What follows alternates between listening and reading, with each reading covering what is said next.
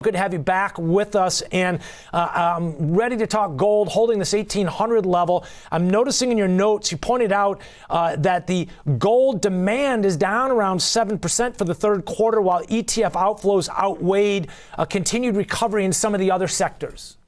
Right. So let's. It's great to be back, Ben. Thanks for having me. Let's dig into those numbers. Coming off of 2019 and 2020, we saw record demand levels in gold across the globe. So what we're seeing is, yes, in 2021, a 7% down year to date. That's still very buoyant across the board. Now, you pointed out ETFs, completely seeing the outflows there. The investors are speaking with their dollars when it comes to the positioning of gold in ETFs. But remember, offsetting that, we still have continued inflows into the central bank space, near 400 tons going into central banks year to date. And also, we're seeing bar and coin demand, which often gets correlated to consumer demand, but also in this context, maybe a little more like investment. Those those trends are continuing to show record performances, in particular in markets like the U.S. And then technology, a small component, picking up. Uh, and then ultimately around the globe, we're moving into seasonal times of the year. So you'll see consumer spending that, that will pick up in markets like India and China. So you're going to see still demand picking up on the consumer side. All of this comes together to do one thing, and I think you hit it on that. You hit it straight away with your headline. Uh, the price is, is, is holding range bound. Mm-hmm. That's a really good thing for gold because what we're waiting for are big signals in the investment space that's going to actually give us reason to look and see what would happen with the price next. Range bound, similar to what we're seeing in the dollar. I want to talk about that in just a minute. You mentioned some of the uh, components in the report here. You said central banks, though, uh, they continue to buy gold at a slower pace, though, in recent quarters. Definitely. And again, they were also um, subject to 19 and 20, where they hit record paces. So, yes, while slower, still consuming. And again, okay. 400 tons, which is really offsetting you know, near twice as much of what we've seen outflow from the ETF market.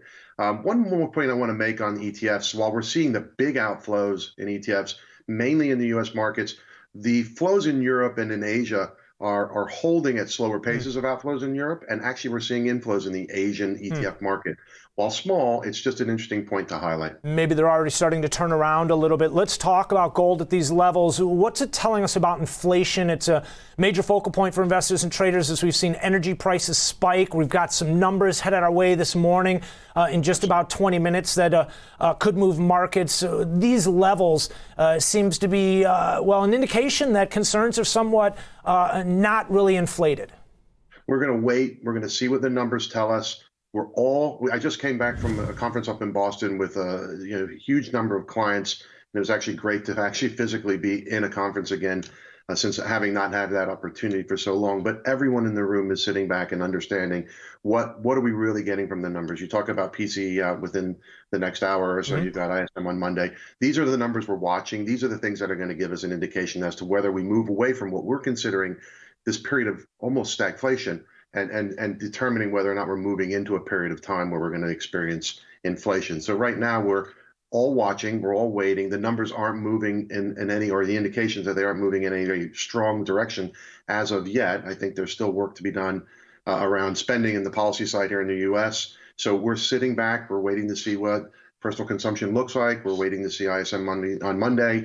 And once we start seeing some clarity, whether we're really seeing inflation develop, that's what I think will start to have much of a more impactful uh, uh, move on the gold price for us in the, in the near term. A gold brief visit above 1800 this week. I think 1815, 60 or 30 or something like that. A quick pullback.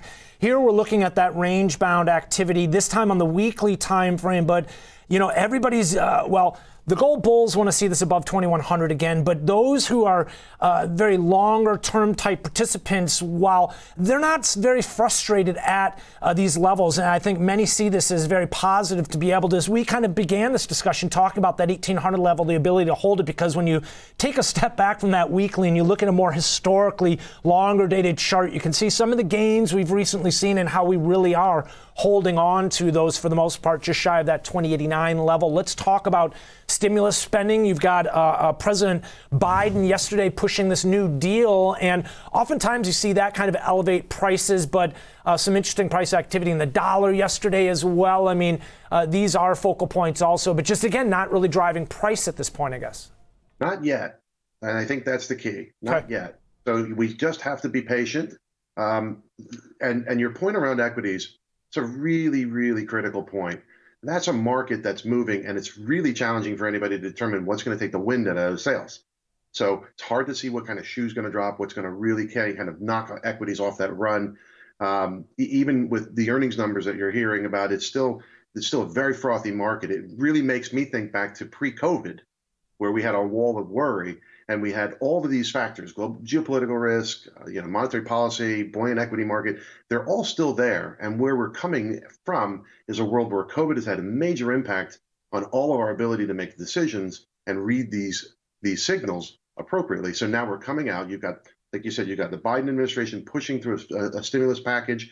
Will that get through? Will that have an impact? Will that create, you know, an increase in you know economic expansion? And and will it also go along with the commensurate price rise that we see, which is causing everybody to be fearful of inflation? So we are in a holding pattern as it relates to gold be patient. What I think is really cool about what we've got with the numbers right now is that we're seeing that all the different areas of demand that help keep the price strong mm-hmm. are performing. Like I said, coin bar, jewelry is on the horizon, and you've got central bank buying a little bit in technology. So you're starting to see that price point being held up, and ultimately we're going to see a price move when we can have a clearer picture as to what plays out with respect to inflation in particular. Maybe we'll get a clearer picture next week. We get the FOMC, we have the dollar backing off some a little bit. In theory, that could should or should support prices. We're looking at the dollar here right now, Joseph, has just recently tested that 94.50 area and has started to kind of ease some.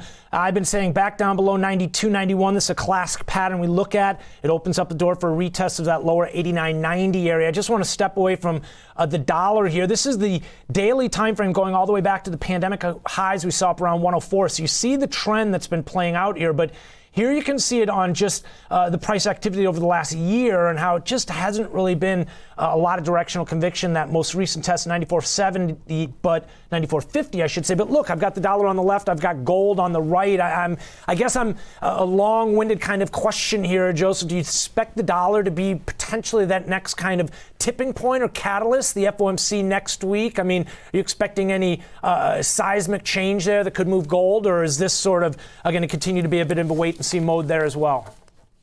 Our view is wait and see, and, and we don't necessarily expect the numbers to be radically different in terms of the things that are coming to market from, from the Fed and, and other areas. But when it relates to the dollar, really, it's financial market and, and asset movement in the financial markets that's moving the dollar right now. It's not really industrial activities that are moving the dollar. So you're really seeing both assets, gold and the dollar, sitting tight, waiting to see how things start to develop and the action on the fiscal stimulus side and also on the policy side. Yeah, we've been saying uh, developing or uh, screaming sideways at this point. Uh, consolidating certainly, but again, as mentioned, very healthy and uh, in many ways very supportive of the trend up that we've seen in gold. How about silver? Uh, lastly, uh, in terms of any ties there to the industrial side of things, I've got a chart here where we could show again gold and silver for the most part have been a bit range bound recently, but prices again very well supported. Supported again, expectation around really, uh, I, I, would say, um, more of an industrial use mm-hmm. as opposed to the investment mm-hmm. use. So I think if you see the stimulus packages coming through, we'll see it there. Silver move in that in that in that area.